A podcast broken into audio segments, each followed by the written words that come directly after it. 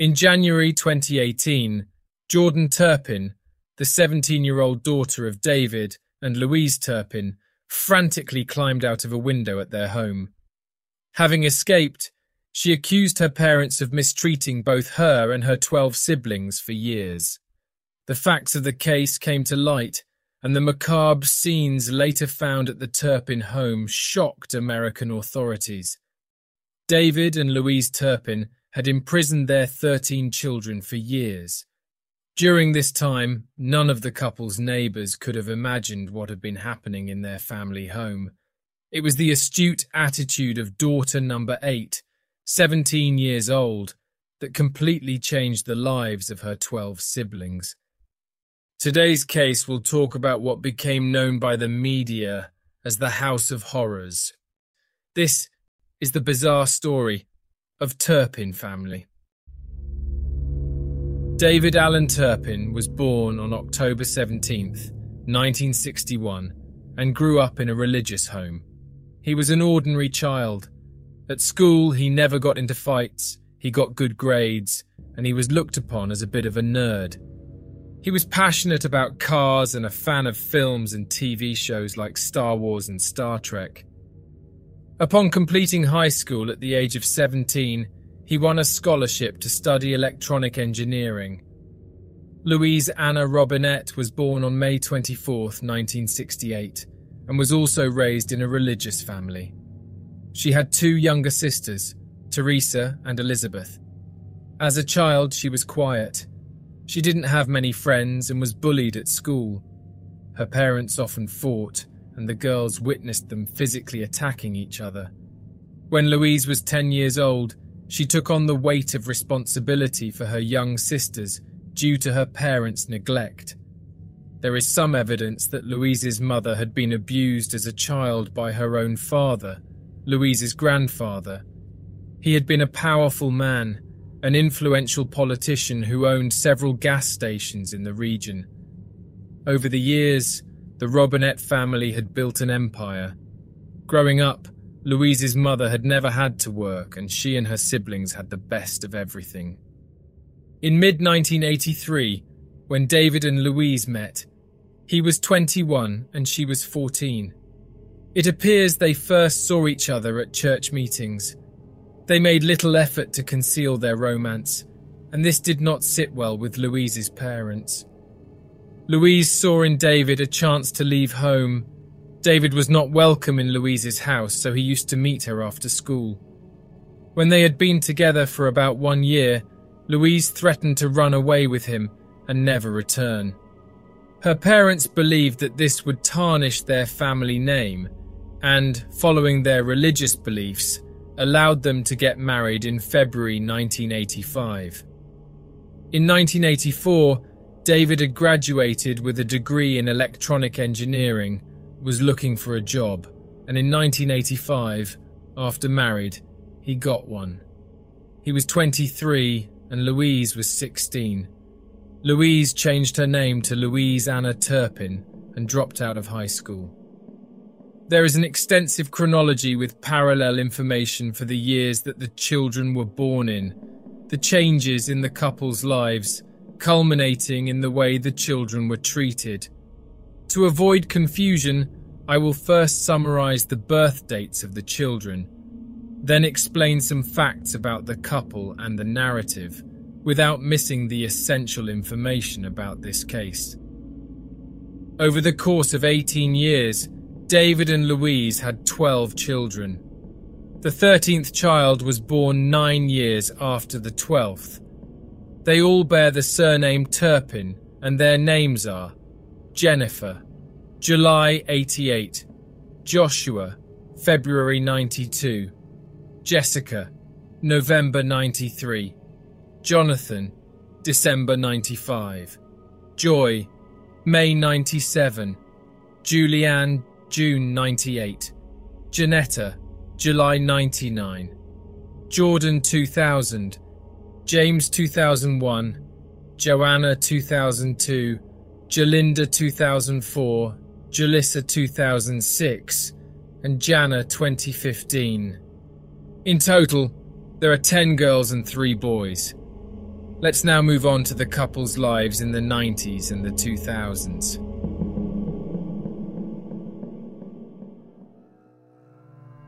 Living in Fort Worth, Texas, David was progressing well in his profession and moving from city to city whenever he got a promotion.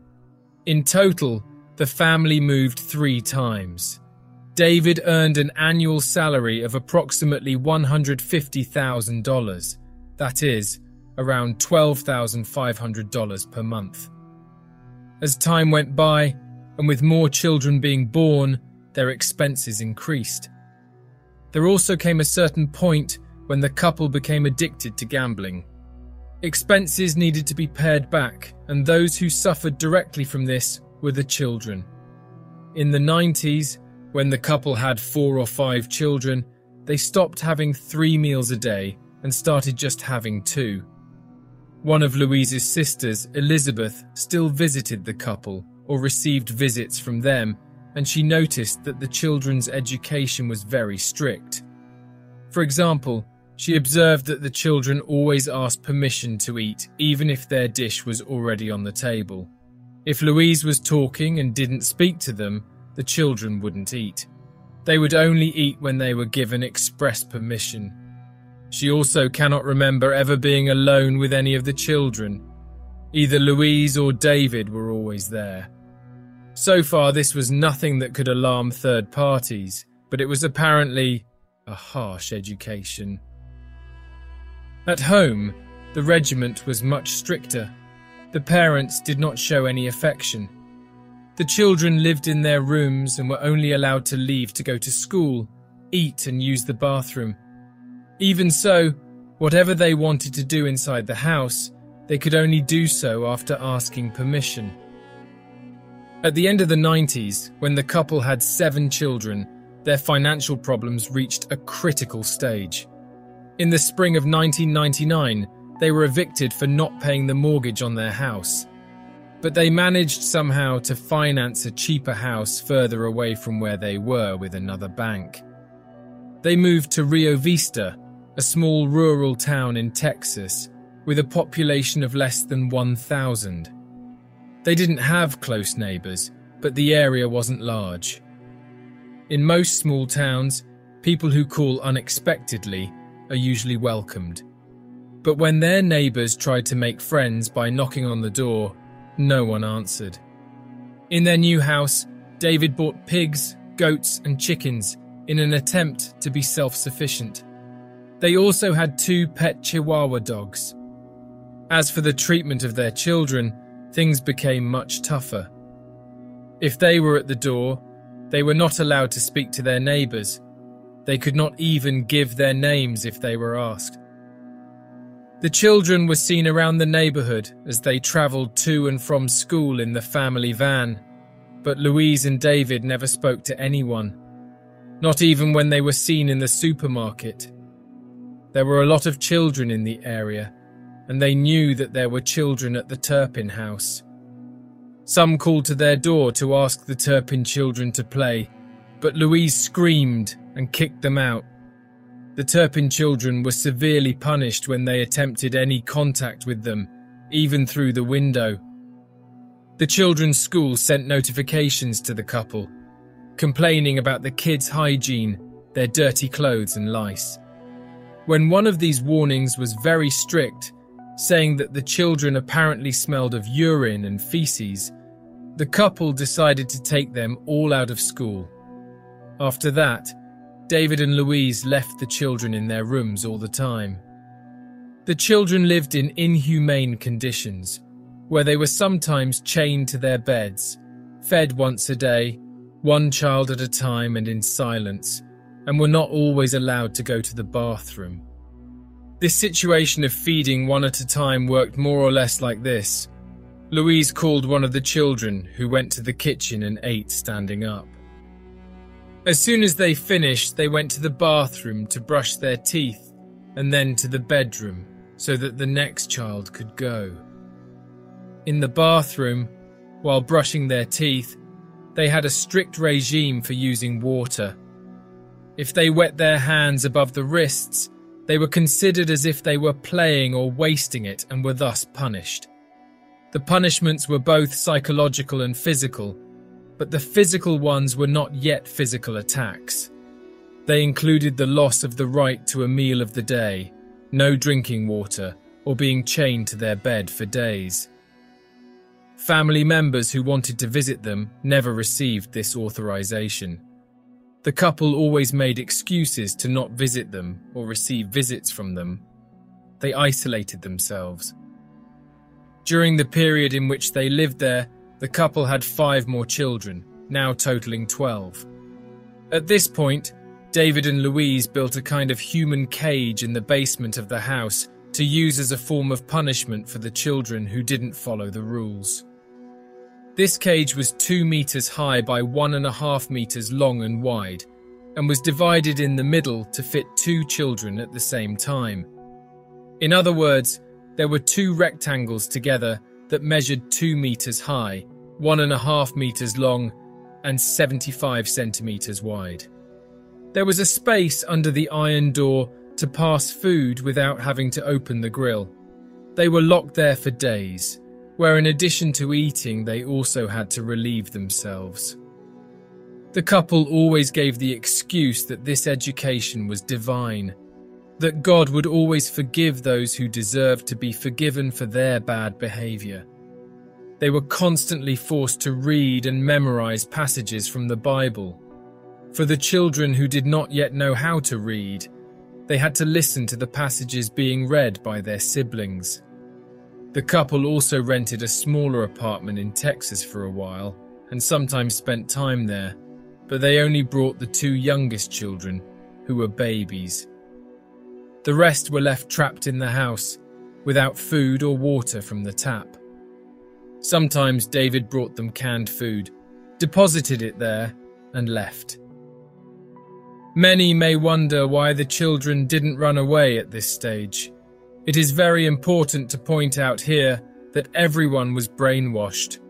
There were various types of physical and psychological torture, and the older siblings, Jennifer and Joshua, were forced to take care of the younger ones without letting anyone leave.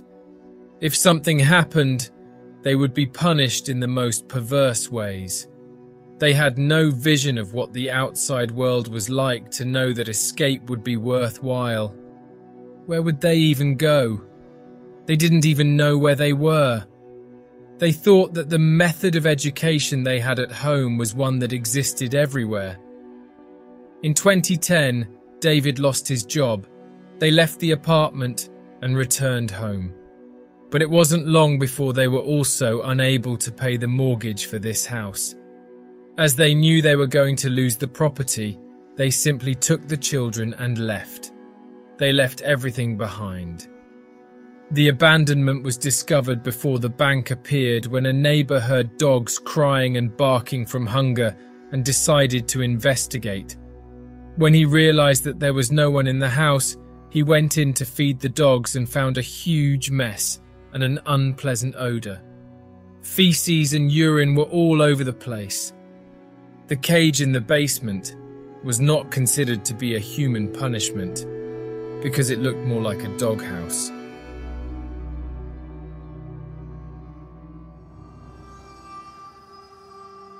The couple moved to a house in Perris, California, and in 2011, David got a new job as a computer engineer at a large construction company and once again earned approximately 150,000 a year.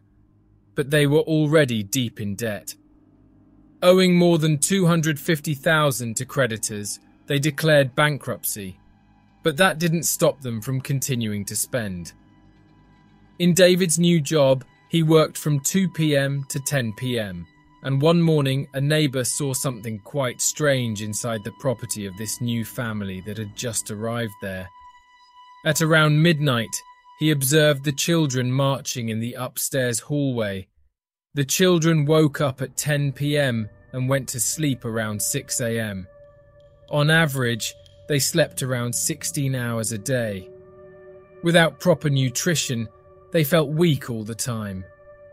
The food, which was now only given once a day, was always bread with peanut butter, and leftover burritos that the parents had not finished. That year, David had the idea of registering the property as a private school, homeschooling. The house was listed in state records as a non religious institution and opened in 2011. David was registered as the director. This was the perfect legal excuse to keep the kids indoors 24 hours a day. A photo of the family holding diplomas was even posted on Facebook. These were fictitious diplomas purchased online. Are you homeschooled? No, we don't do school. Our mother tells people we're private schools, and she has a fake private school set up. But we don't really do school. I haven't finished first grade, and I'm 17. Due to the grass in front of the house being uncared for, the City Council once sent a notice to the property demanding greater care for the garden. Carelessness would result in a fine as the image of an abandoned house devalued the other houses in the region. Because of this, David forced some of his children to do this work, work that was done only under his supervision and in the early hours of the morning after David arrived home from work. In February 2011, after 26 years of marriage, David and Louise decided to renew their wedding vows on a trip to Las Vegas. For an entire weekend, they left the 12 children at home alone.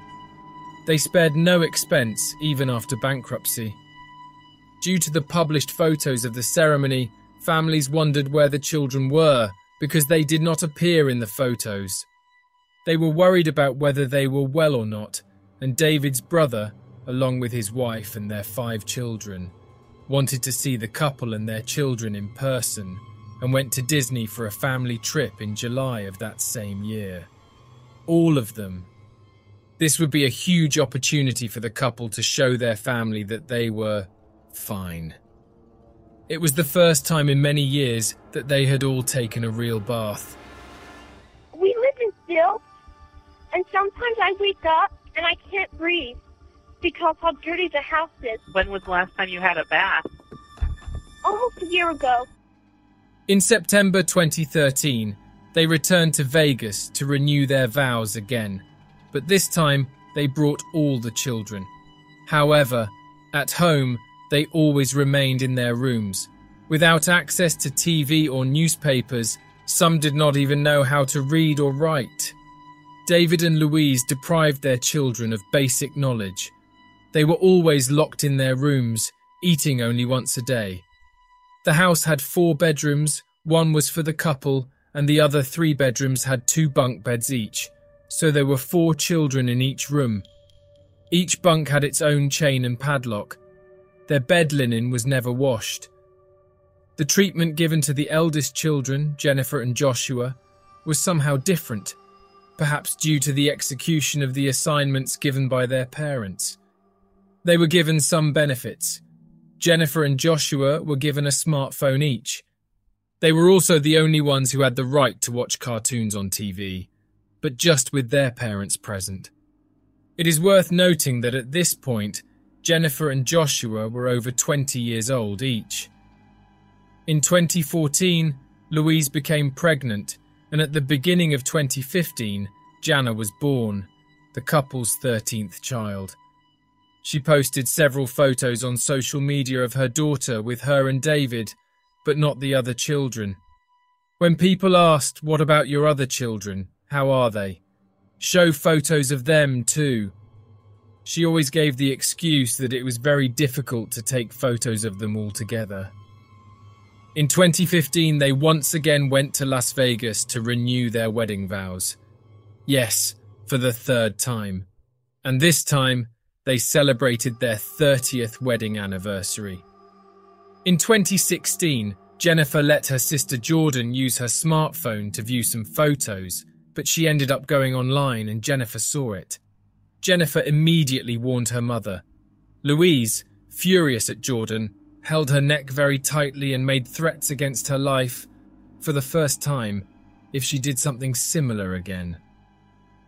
Despite all the mistreatment, including physical attacks and punishments, threats to life were never made, and it was at that moment that the two realised that this education was going too far.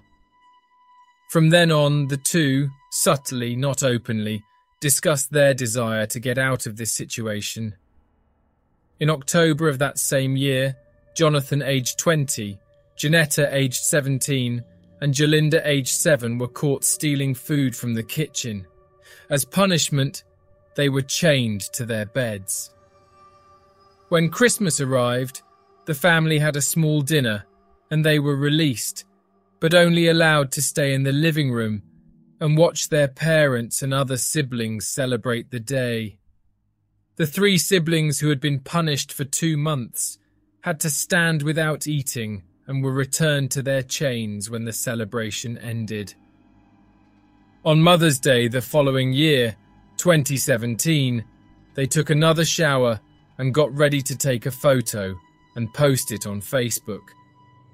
In this, as in all the photos, the children seemed to always be happy, but they were forced to be so. As soon as the photo was taken, their clothes were removed and they returned to their rooms to continue their punishment. Jonathan, Janetta, and Jalinda were still chained up from October of the previous year. Okay, I live in a family of 15 people, and my parents are abusing. They abuse us. And my two little sisters right now are chained up. And how many of your siblings are tied up? Two of my sisters, one of my brothers. How are they tied up? With rope or with what? With chains. They're chained up to their bed. Hey, você se interessa por crimes reais, serial killers, coisas macabras e tem um senso de humor um tanto quanto sórdido? Se sim, você não está sozinho. Se você precisa de um lugar recheado de pessoas como você, venha conhecer o podcast Pátria Amada Criminal. Todas as semanas tentamos entender o pior da humanidade. Nesse processo, a gente ri, chora, fica brava, fofoca, porque afinal de contas é assim que a gente fala quando está entre amigos. Suas novas melhores amigas trevosas estão aqui no Pátria Amada Criminal. During 2017, Louise's father passed away. She didn't go to the funeral.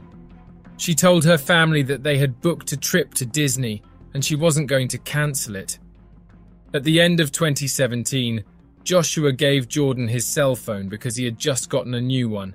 The old cell phone could not make calls, but it had access to the internet through Wi Fi. She created a fictitious Instagram profile under the name Lacey Swan and over time made some friends online. One of them was an Indian boy called Nalesh Potbar. She told him what her life was like, and he clearly saw that all was not right. He explained to her how wrong it all was and encouraged her to run away. He was the one who told her that her phone could still make emergency calls. She had no idea that this was possible. He was also the one who explained what 911 was. Jordan talked to Jennifer and they agreed to make this call on the day of their escape. They wouldn't try to call from home as they didn't even know their street address. Jordan had been taking photos of her and her siblings, but focused on the condition the house was in to show authorities in due course. She took photos that way because if her parents took her cell phone, they wouldn't be suspicious. And that's how, on January 14th, 2018, at 5:30 in the morning, the two managed to escape. However, Jennifer was too afraid of being caught and punished and decided to return. Jordan continued to run, and as soon as she could no longer see her house, she dialed 911. Information on the internet says that the call lasted around 20 minutes, and the attendant stayed on the line for as long as possible until the patrol arrived. However, the entire recording was not released. So now, you will hear what is available online. 911 emergency, what are you reporting?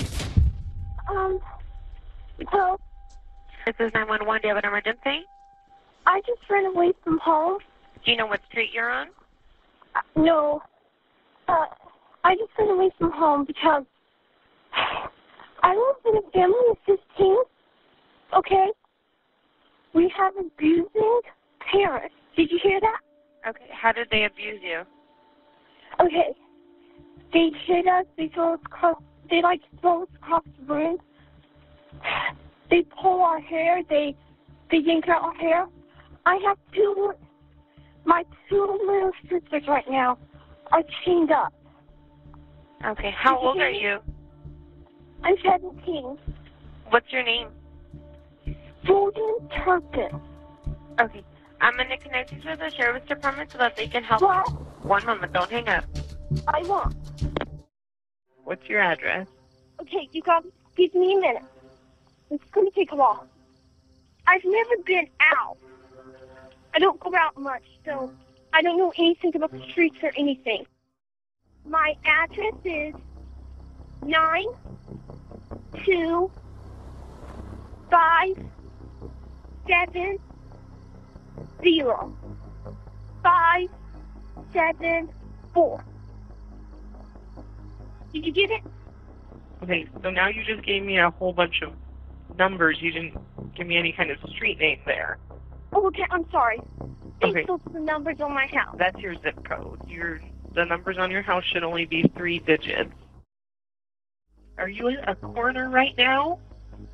Uh, I'm, I might be. Are you at? Is there a street sign? Is there a pole with two names at the top? I just see, I just see a stop sign. Okay. Can you go over and stand right at that stop sign? Yes. The reason I ran away from home was because chains were making places and they will wake up at night and they will start crying. And they wanted me to call somebody and tell them. And so I wanted to call, I wanted to call y'all so y'all can help my sister. Do you think anybody in the house will need to go to the hospital? Uh, I'm not sure. Sometimes we live in stilts, and sometimes I wake up and I can't breathe because how dirty the house is. We never take baths. When was the last time you had a bath?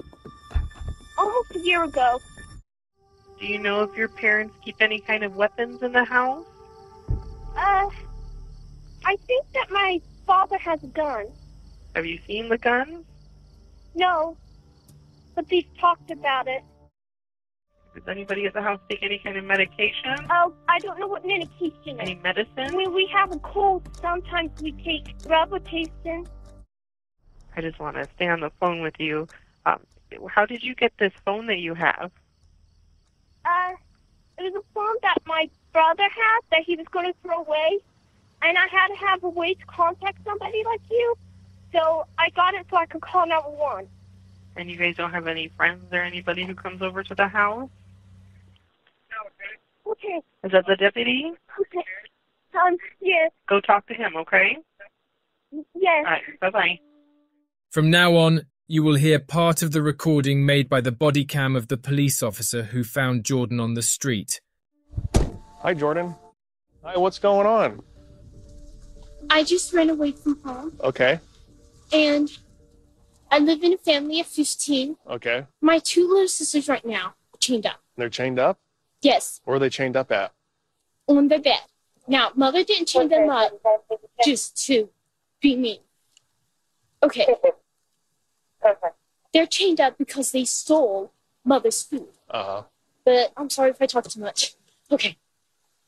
I've never talked to anybody out there, so I don't. I, I've never been alone with a person, so this is very hard for me to talk. Okay, How did you, do your parents know you left your house? no, they. So, Do you take any medication? what's medication? Medication? Yeah, what's the medication? Do you take pills? Do you take pills? Oh, I For- don't think I've ever taken a pill before. Okay. right, I haven't. Um, our parents are abusing. They abuse us. But the reason I called and the reason I managed to get out here, this is one of the most scariest things I've ever done. Uh huh. I'm terrified. But I called because my two little sisters, they're chained up right now. You have pictures of your sisters chained up? Yes, but uh, they're, yeah, they're in here. Okay. I, I don't have proof of everything, but I have proof that my sisters are chained up. So see, see, those are the places that make it on them. And see how dirty she is? We are so filthy. We, we, we don't take baths. We don't. How did your sisters get like this? Okay. Your parents chained them up? Yes, because they stole food. Okay. But they stole it because they were hungry. Who took this picture? I did. I took those pictures. Okay. You make sure to save these, okay? okay, I will. Don't get rid of those. I will. I won't. Can you do me a favor? Take a seat in the back of my car. Okay. Do you have any injuries? What's injuries? Are you hurt? Oh, no, not right now. What are your parents going to do when they find out you left? Uh, they're gonna want to literally kill me. What's the worst thing they've done to you? They have choked me against the bed, and Did you call the police? I know I didn't have a way to get a home yet. This is the first chance I got um. Oh, my brother should be up too. Um, They're chained up? One of my brothers is chained up. Uh, so three people are chained up right now. What does your mom do? Nothing. She just stays at home. She, uh, but she's always gone Well, why don't you guys just leave the house? because we're terrified. We, we don't really have a way. Everyone's always looking. There's always someone. When the police arrived at Turpin's house, it was already 7:20 a.m. They knocked for 2 minutes and 10 seconds until the couple opened it. We got a call for a check the welfare here at your house. Yeah, why? You guys have kids in the house? Yes. Okay, what kind of call did you get? How you doing, sir? I'm doing good. Okay. We yeah. were we were just in bed. I mean, like Well, we're gonna come in and check, okay? Well, what's your name, sir? David. David. Where you guys had, planning on moving to? Or No, like my, that? my job's moving. Oh, okay. What do you do for work? I'm a, I'm an engineer. Oh, engineer. With 35 gives another 10. you got a call. Yeah, we got a call from, I'm not sure if it was the young girl that left or if it was a neighbor that saw her walking around the street. So we'll get to the bottom of it. As soon as we make sure everybody's okay, then we'll, decide, we'll, we'll figure out if maybe she was one of your kids that wandered away. How many kids do you have? 13. 13 total? Yeah. Woo! You guys are busy. Yeah. The authorities saw the children dirty with dirty clothes, very thin. There was an unbearable odour. There were so many problems that they even described the place as similar to a zoo with abandoned animals. Both David, 56, and Louise, 49, were caught red handed and arrested. They were indicted for 75 crimes. Bail of $9 million each was set. It was just a symbolic value to ensure that they did not gain their freedom while awaiting trial.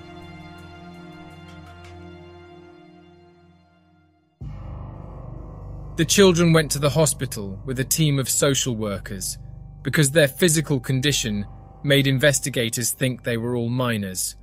And that's why I say children, because physically and mentally, that's what they seemed to be. But at that point, their ages were 2, 11, 13, 15, 16, 17, 18, 19, 20, 22, 24, 25, and 29 years. When the news spread in the neighbourhood, everyone was shocked. No one suspected that there were 13 children in the house. The police found several toys in the garage which were later understood to be have been used for the psychological torture of them. Knowing that there were toys there which they could not use was a form of punishment. Louise and David had dozens of clothes. The children only had a few. The clothes they took photos of were always new and were then put away. The ones they used on a daily basis were always the same, unwashed. They also found a notebook with notes on the punishments because, as there were so many children, they wrote them down so as not to forget the deadline for each one of them. This notebook was never made public in its entirety. Only a few excerpts were transcribed, and to give you an idea, the punishment for the siblings who were caught stealing food from the kitchen in October 2016 was ongoing until Christmas 2021. It is due to these facts that the media dubbed the case the House of Horrors. In the initial interrogations, the couple didn't answer much. The police even asked why they had so many children if they were going to treat them like that. The answer given was that they were very religious and that they felt they had been called by God to have so many children. After a few weeks in the hospital, a medical report for each child came out. I got some of the detailed information. I'm going to leave a list of the problems identified in each of them on our Instagram page at mystery underscore archive, and it's a long list, but here I'm going to explain in general what was identified. The only one who didn't show any signs of neglect was the youngest, Jana, who was two years old at the time. Some of the children didn't know the alphabet, and some of those who did didn't know all the letters. They had never been to the dentist. Lice and ringworm were found in most of them. They weighed between 10 kilos and 25 kilos below their ideal weight. All older adults had cachexia, which is the loss of adipose tissue and muscle mass.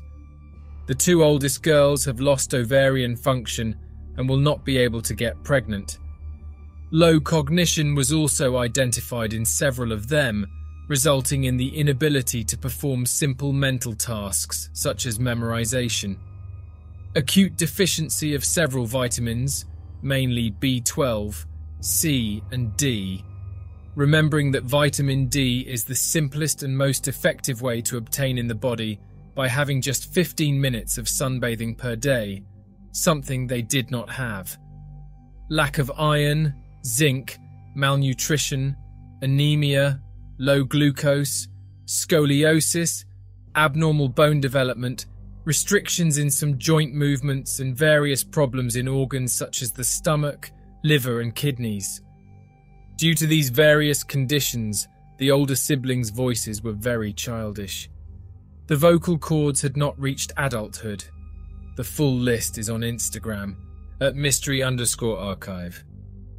In the hospital, they were fed gradually, as their malnutrition was severe and a sudden excessive amount of food and liquids in the body could cause a collapse. They underwent psychological and psychiatric care. It's unbelievable how they all managed to survive. Many at the hospital could only describe it as a miracle.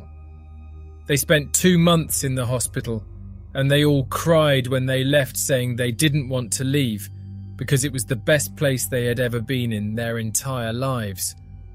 The older children received special assistance in a project created exclusively for them to learn in a simple and accompanied way the basic things of adult life, such as personal hygiene, home hygiene, how to cook, and those who knew how to read and write also received basic guidance in using money.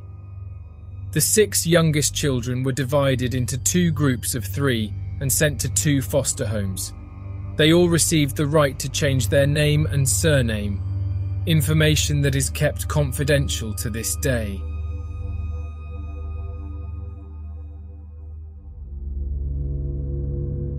Louise's sisters commented that when they went to visit her in prison, she cried a lot, begging them to visit David so he wouldn't be alone. They didn't visit. David only received visits from his lawyers. He cried and said he was sorry, but both, at no point, asked about any of the children. The hearings took place that same year, and the amount of evidence against the couple was so great that they could barely defend themselves. At the first hearing in January, any physical proximity between the parents and their children was strictly prohibited, with a minimum distance of 90 metres, except when present in court. Louise just smiled, an image that was marked in this case. At the final hearing in February 2019, they pleaded guilty to all charges, and Louise looked dejected. On this day, some of the children were present to read their statements. All female children were identified by lawyers as Jane Doe 1, 2, 3 through 10, and the boys John Doe 1, 2, and 3. The first of the daughters to read her statement was identified as Jane Doe 4. The judge authorized the audio recording of the statements, but no images could be taken. Jane Doe 4 did not say her name while reading the letter. Um, my parents took my whole life from me, but now I'm taking my life back. I'm in college now and living independently. I love hanging out with my friends and life is great. I believe everything happens for a reason. Life may have been bad, but it made me strong. I fought to become the person I am. I saw my dad change my mom. They almost changed me. But I realized what was happening. I immediately did what I could to not become like that. I'm a fighter, I'm strong, and I'm shooting through life like a rocket. Afterwards, the floor was passed on to John Doe number two, who identified himself during the reading of his letter. During this reading, it is possible to see Louise crying a lot. Hey, você se interessa por crimes reais, serial killers, coisas macabras e tem um senso de humor um tanto quanto sórdido? Se sim, você não está sozinho. Se você precisa de um lugar recheado de pessoas como você, venha conhecer o podcast Pátria Amada Criminal. Todas as semanas tentamos entender o pior da humanidade. Nesse processo, a gente ri, chora, fica brava, fofoca, porque afinal de contas é assim que a gente fala quando está entre amigos. Suas novas melhores amigas trevosas estão aqui no Pátria Amada Criminal. Uh, good morning, Your Honor. My name is um, Joshua, and I will be reading two statements today. Um, I will be starting with Jessica's um, statement. Correct. I love both of my parents so much. Although it may not have been the best way of raising us, I am glad that they did, because it made me the person I am today. I just want to thank them for teaching me about God and faith. I hope that they never lose their faith. God looks at the heart, and I and I know He sees theirs. Sorry. I pray often for them. I am doing well. I am going to college full time. I have an apartment, and I am able to transport myself independently by bus, bike, or walking. We are not we are not supposed to necessarily understand God's will, but we are only to follow and trust in Him. For as the heavens are higher than the earth, so are my ways higher than yours, and my thoughts than your thoughts, said the Lord. Isaiah 55 9. Never lose faith. You are one of his sheep, and he is constantly watching over his flock. Sorry. I love you, and I wanted you to know. P.S. God is all we need. The next statement I will read is my own.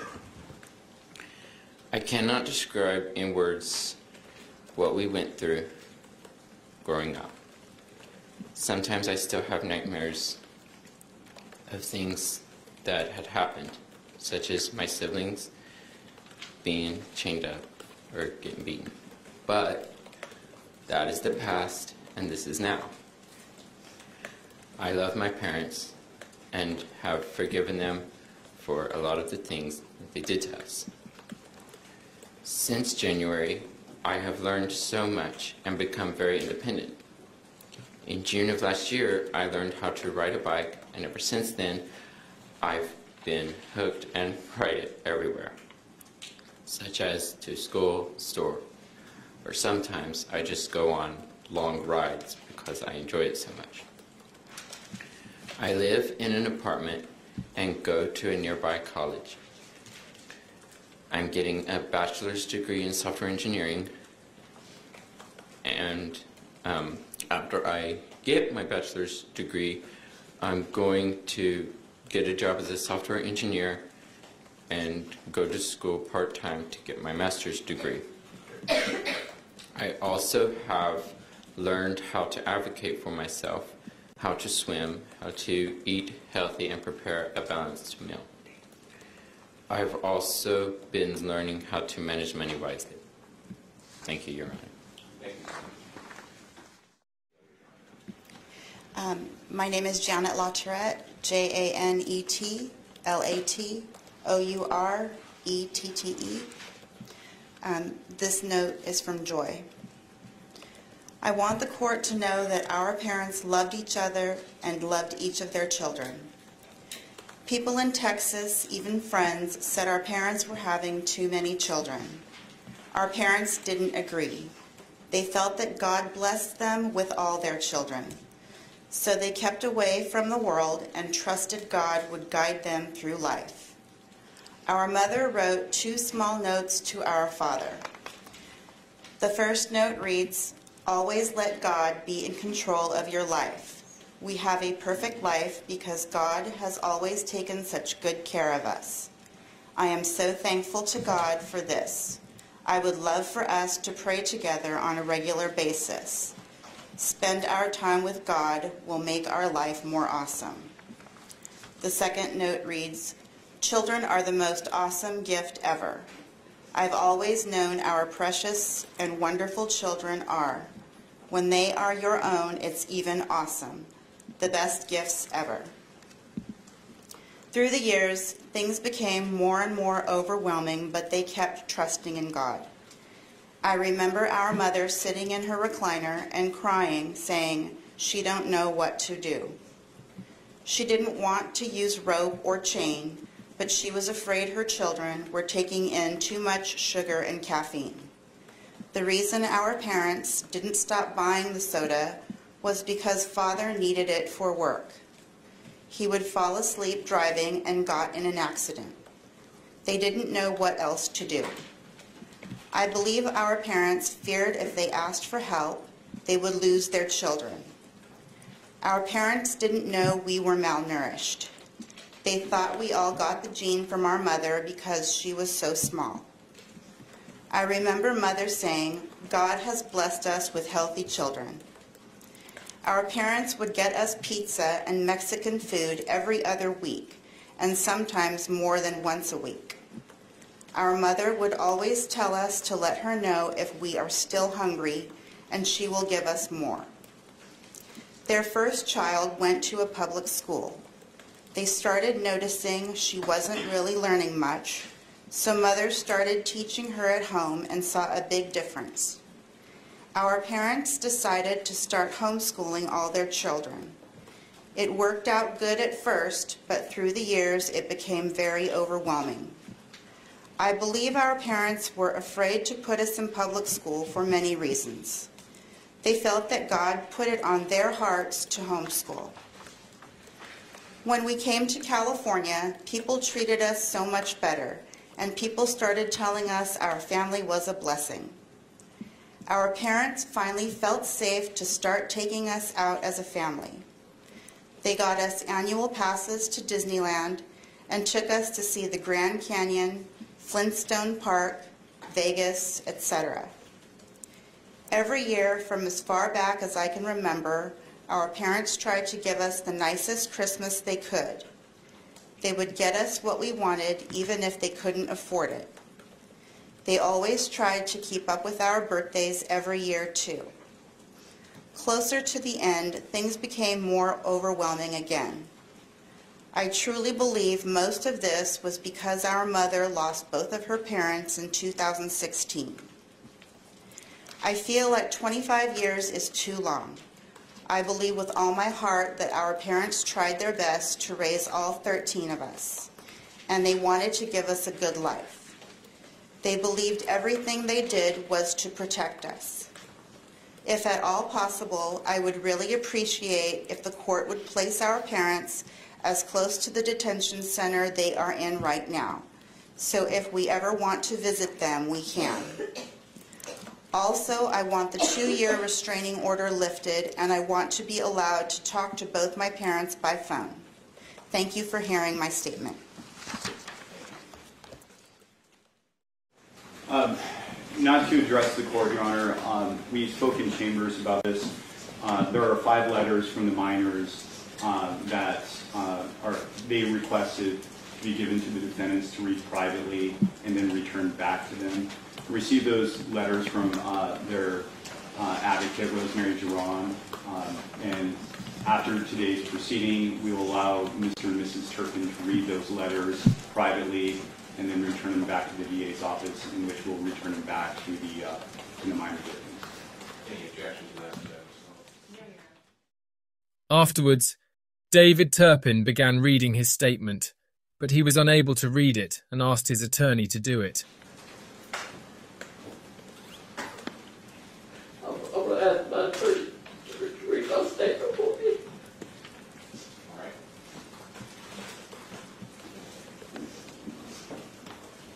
Your Honor, I thank God for all of my children. Each one of them is a blessing from God. My homeschooling and discipline have good intentions. I never intended for any harm to come to my children. I'm sorry if I've done anything to cause them harm. I'm glad we were able to resolve this case without my children being forced to testify. I love my children, and I believe my children love me. I hope and pray that my children can stay close to each other and look out for each other, since their mother and father cannot be there for them and with them. I hope the very best for my children in their future. I hope my oldest son successfully completes the two college degrees he's been working on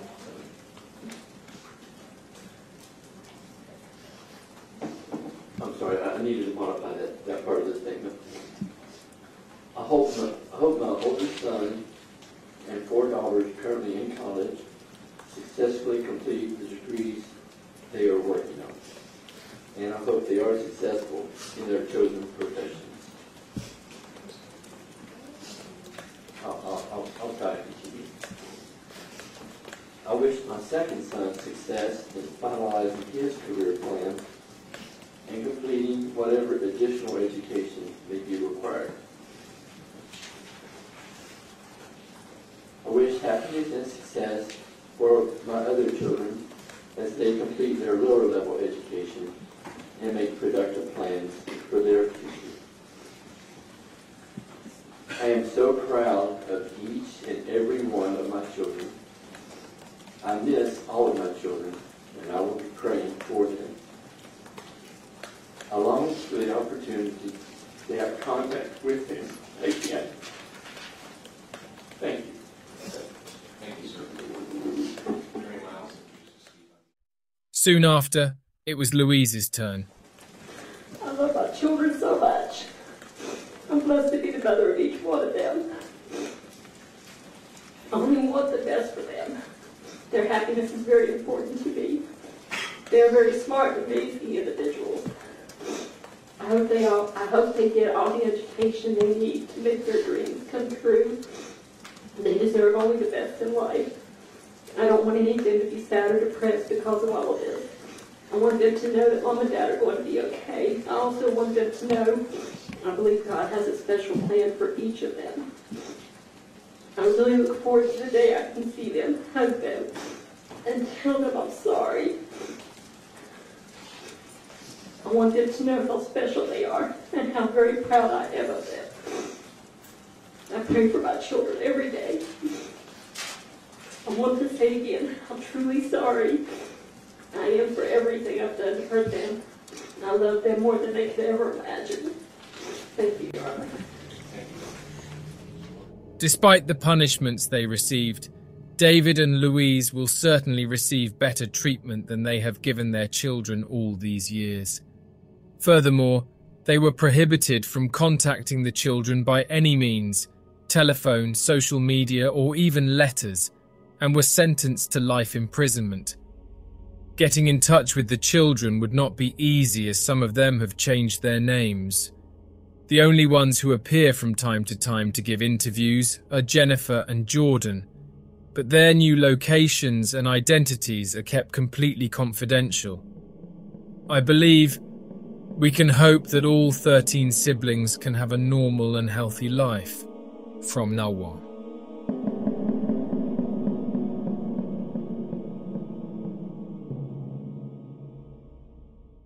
Hey, você se interessa por crimes reais, serial killers, coisas macabras e tem um senso de humor um tanto quanto sórdido? Se sim, você não está sozinho. Se você precisa de um lugar recheado de pessoas como você, Venha conhecer o podcast Pátria Amada Criminal. Todas as semanas tentamos entender o pior da humanidade. Nesse processo a gente ri, chora, fica brava, fofoca, porque afinal de contas é assim que a gente fala quando está entre amigos. Suas novas melhores amigas trevosas estão aqui no Pátria Amada Criminal.